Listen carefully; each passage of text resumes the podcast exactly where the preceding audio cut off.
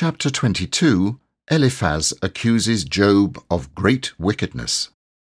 Then Eliphaz the Temanite replied, Can a man be of benefit to God? Can even a wise person benefit him? What pleasure would it give the Almighty if you were righteous? What would he gain if your ways were blameless? Is it for your piety that he rebukes you and brings charges against you? Is not your wickedness great? Are not your sins endless? You demanded security from your relatives for no reason. You stripped people of their clothing, leaving them naked. You gave no water to the weary, and you withheld food from the hungry, though you were a powerful man, owning land, an honored man living on it. And you sent widows away empty handed and broke the strength of the fatherless. That is why snares are all around you, why sudden peril terrifies you, why it is so dark you cannot see, and why a flood of water covers you. Is not God in the heights of heaven? And see how lofty are the highest stars.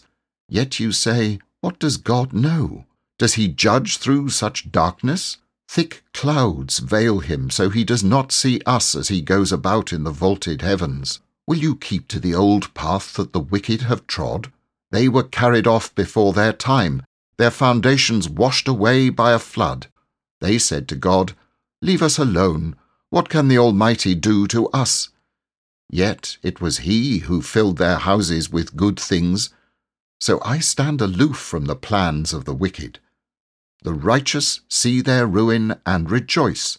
The innocent mock them, saying, Surely our foes are destroyed, and fire devours their wealth.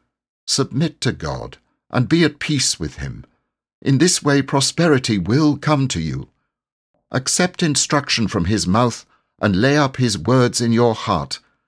If you return to the Almighty, you will be restored.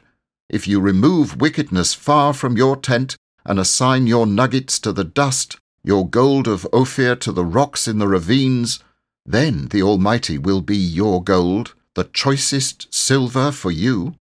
Surely then you will find delight in the Almighty, and will lift up your face to God. You will pray to him, and he will hear you, and you will fulfill your vows. What you decide on will be done, and light will shine on your ways.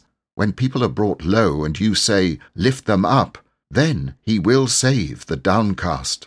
He will deliver even one who is not innocent, who will be delivered through the cleanness of your hands.